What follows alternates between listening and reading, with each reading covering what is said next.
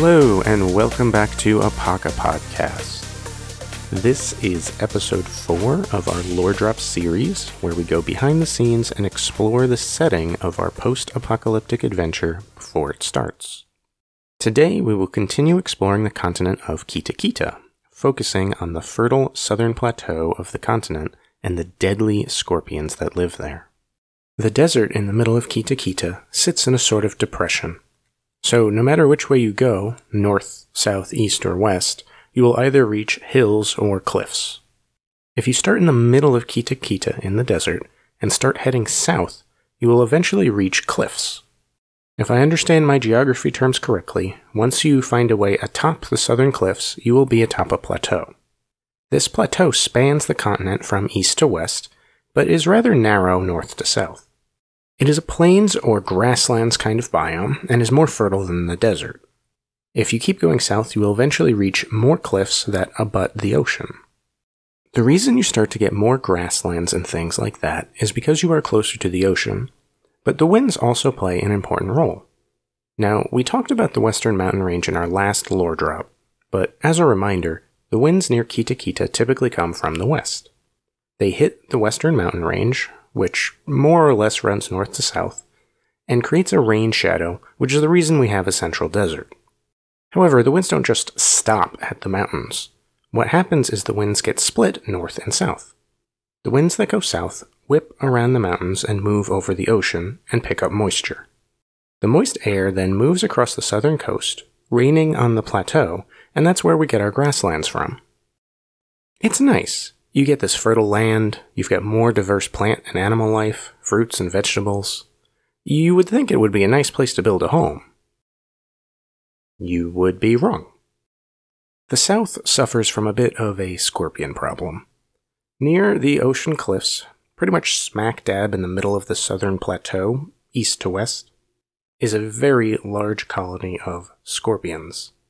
Now, I'm not talking about little tiny baby scorpions. I'm talking about scorpions the size of minivans scorpions. And they have some very unique, deadly properties, which we will talk about during episode 1 of the actual campaign. So there's this massive central hive of scorpions, and for some reason, scorpions keep coming out of there into the desert. If we get into a little bit of the animal behavior, basically what's going on is that the young scorpions are being pushed out by the old scorpions to find their own territory because the hive has reached capacity. Occasionally, a large scorpion will leave the hive and take some minions with him and try and find a new hive, but like most animals, the biggest and strongest is also the laziest. So they push the young out into the world to go find somewhere else to live, which keeps the South pretty dangerous, because they treat that fertile land as their hunting ground. Like the forests to the east, it is rare to find someone who chooses life on the plateau. However, there are a few nomadic warrior tribes. In fact, I'm fairly certain that one of my player's characters will be from the south, and I'm interested to see what kind of additional lore he brings to the table. So that is the southern plateau of Kita Kita and the deadly scorpions that inhabit the land. Not to be confused with the gang, the scorpions which control the desert. Hmm, I probably should have thought that out better.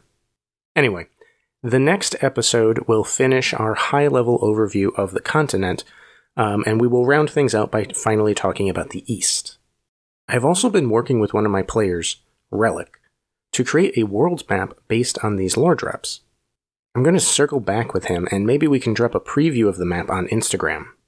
If you want early access to concept art like that, then please follow me on Instagram or Twitter at the ABCGM. I hope you enjoyed this episode of Apaka Podcast Lore Drops. This is the ABC Game Master signing off. I'll see you next time.